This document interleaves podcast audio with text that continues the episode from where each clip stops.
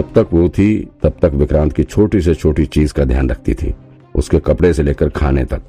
सारा इंतज़ाम वो करके रखती थी। अब माँ के जाने के बाद उसे सब कुछ खुद से ही करना पड़ेगा। अभी विक्रांत ये सब सोच ही रहा था कि अचानक से उसे ज़ोर की छींक आई। इसके साथ ही अदृश्य शक्ति का सिस्टम भी एक्टिवेट हो गया। आज का कोड वर्ड है पहाड़ और तूफ़ान। पहाड़ी के पीछे भयानक तूफ़ान छिपे हुए बाढ़ से मत डरो। बादल दिन को खराब कर सकता है। विक्रांत को आज इन पहलियों का मतलब समझ में नहीं आया था। पहली बात तो ये, पहली किसी की आवाज़ में उसे सुनाई पड़ती है। उसे कहीं कुछ लिखा हुआ भी नहीं दिखाई देता है। और जब ये आवाज़ सुनाई पड़ती है, तब ये क्लियर वॉइस नहीं होती है। विक्रांत बड़ी मुश्किल से इसे सुन पाता है, और फिर दोबारा से उसे ये आवाज़ सुनाई भी नहीं पड़ती है। इसलिए विक्रांत इसे कहीं लिख भी नहीं पाता है, वरना बाद में वो इसका मतलब ढूंढ सकता था। लेकिन यहाँ तो उसे पहली याद ही नहीं रहती है। अब तो बस उसे माँ के जवाब का इंतज़ार था। एक बार उसे नाना जी द्वारा लिखी गई एस्ट्रोलॉजी वाली किताब मिल जाए तो हो सकता है कि उसे इन पहलियों का मतलब समझ आ जाए। और एक बार अगर पहलियों का मतलब समझ आ जाए तो हो सकता है कि विक्रांत आगे चलकर और भी अच्छे से अपने काम को कर पाएगा। और हो सकता है उसे फ्यूचर में होने वाली घटनाओं का पहले ही पता लग जाए। विक्रांत ये सोच ही रहा था कि उसका ध्यान आज के कोडवर्ड पर गया। उसे आज कोडवर्ड में पहाड़ और तूफ़ान शब्द मिला हुआ था। तूफ़ान का मतलब तो समझ में आ रहा था क्योंकि ये स्टेटस से था। और आज विक्रांत जिम का कॉन्ट्रैक्ट साइन करने का रहा है। वो शहर के सबसे जिम में से एक का मालिक बनने जा रहा है। तो ज़ाहिर है कि आज उसका स्टेटस बढ़ने वाला है। लेकिन पहाड़ पहाड़ का क्या मतलब है? क्या अब फिर से कोई नया केस आने वाला है? साला पुलिस की नौकरी में भी ना आराम नहीं है, हद है। विक्रांत मनी मन सोचने लगा। सुबह के साढ़े दस बज चुके थे। और तब तक पैसिफिक कमर्शियल बिल्डिंग के अंडरग्राउंड में बने ऑफ़िस में दोनों पार्टियाँ पहुँच चुकी थी। यहाँ काफ़ी लोग मौजूद थे। खालिद और उसके कुछ फ्रेंड्स के साथ ही दोनों पार्टियों की तरफ़ से भी काफ़ी लोग पहुँचे हुए थे। पैसिफिक बिल्डिंग के मालिक थे, दोनों पक्ष के वकील भी थे और विक्रांत की तरफ़ से सरताज और उसके तीन साथी भी मौजूद थे। वाकई में खालिद ने बहुत सही काम किया था।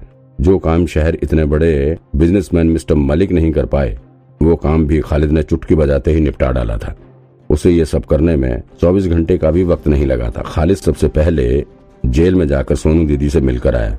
उसने सोनू से डील करके सबसे पहले इस जिम का मालिक पैसिफिक बिल्डिंग वालों को बना दिया। यही थोड़ा कानूनी दाव पेश का काम था, लेकिन खालिद के लिए ये कोई नई बात नहीं थी। वो इस तरह के कानूनी दावपेच रोज खेलता है। उसके पास तो ऐसे वकीलों की एक फौज है जो फटाफट इस तरह के काम को निपटा देते हैं। जैसे ही सोनू ने इस जिम का मालिकाना पैसिफिक बिल्डिंग के मालिक के हाथ में किया, उसके बाद तो सारा काम ही आसान हो गया। इसके बाद खालिद ने पैसिफिक बिल्डिंग के मालिक से डील करके तुरंत ही जिम को विक्रांत के हाथों बेच दे रहा है। अब जो भी पैसा विक्रांत इस जिम के लिए देगा, वो सीधे ही सोनू दीदी के हाथ में चला जाएगा। और जिम विक्रांत और उसके साथियों के नाम। यहाँ पर बड़े आराम से स्व कॉन्ट्रैक्ट साइन करने के काम हो गया। इसके साथ ही ब्लांड सरताज इस जिम का लीगल मालिक बन गया। कॉन्ट्रैक्ट साइन होने के बाद पैसिफिक कमर्शियल बिल्डिंग के मैनेजर ने सरताज के साथ हाथ मिलाया और उन्हें मज़ाक में कहा, लीजिए, मिस्टर सरताज, आप इस जिम के मालिक बन गए। अब जो करना हो कीजिए, लेकिन हाँ एक बात का ध्यान रखिएगा। प्लीज़ इस जिम में कोई ब्लैक मार्केट का तय खाना मत बना डालिएगा। देखिए, हमारी बिल्डिंग शहर की रेप्यूटेड बिल्डिंग है और हमारे चेयरमैन साहब नहीं चाहते हैं कि यहाँ पर कोई पुलिस का केस बने। सो प्लीज़ आप इस चीज़ का ध्यान रखिएगा। हाँ हाँ बिल्कुल सर। सरताज ने अपना सिर हिलाते हुए कहा। अगर ये कॉन्ट्रैक्ट सरताज की जगह पर विक्रांत ने या किसी और ने साइन किया होता तो शायद बिल्डिंग के मैनेजर ने ये चेतावनी ना दी होती। दरअसल, सरताज की शक्ल ही ऐसी थी कि वो पहली नज़र में सब कुछ रोड छाप गुंडा ही लगता था। एक तो वो काफ़ी मोटा था, ऊपर से काली शक्ल के साथ उसने अपने बालों को भी लाल रंग में पेंट करवा रखा था।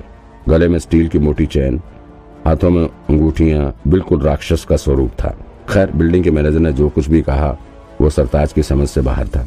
फिर भी वो अपना सिर हिलाकर यूँ हामी भरता रहा। मानो सब कुछ समझ रहा है। कॉन्ट्रैक्ट साइन होने के बाद बिल्डिंग के मैनेजर और वकील वगैरह यहाँ से चले गए। विक्रांत काफ़ी खुश था। अब वो जिम का मालिक बन चुका था। उससे ज़्यादा खुशी सरताज और उसके गैंग को थी। अब कम से कम इन लोगों के पास कुछ काम तो रहेगा। ए, इधर आओ। विक्रांत ने खालिद को अपने पास बुलाया और फिर उसके हाथ में बीस हज़ार रूपए रखते हुए बोला ये लो अपना कमीशन मैं कोई काम फ्री में नहीं करवाता। तुमने मेहनत की है तो इसका प्रॉफिट तुम्हें ज़रूर मिलना चाहिए। अरे नहीं साहब कमीशन की कोई ज़रूरत नहीं आपने कहा और मैंने काम कर दिया। ये कमीशन आप अपने पास ही रखिए। बस, आपसे इतना ही रिक्वेस्ट है कि प्लीज़ आप मेरे चाय की शॉप से चाय और कप मत चुरा के लाया कीजिए। खालिद ने विक्रांत की तरफ़ अजीब सी नज़रों से देखते हुए कहा विक्रांत पहले राक्षसों की तरह ज़ोर से हंस पड़ा और फिर अचानक खालिद का कॉलर पकड़कर अपनी तरफ़ खींचते हुए बोल पड़ा, अबे, पैसे दे रहा हूँ तो पकड़ना ये फालतू का ड्रामा क्या करता है? अरे अच्छा अच्छा खालिद के पास भी उस वक्त विक्रांत के हाथ से पैसा पकड़ने के अलावा कोई दूसरा रास्ता नहीं था, वो पहले भी विक्रांत का काला जादू देख चुका है तो उससे पंगा लेने की जरा सी भी कोशिश नहीं करता है। विक्रांत को भी खालिद के काम करने का तरीका भाग गया था, उसे पता था कि आगे भी खालिद उसके काम आ सकता है। ऐसे में इस आदमी से दोस्ती करना ज़्यादा फ़ायदेमंद है।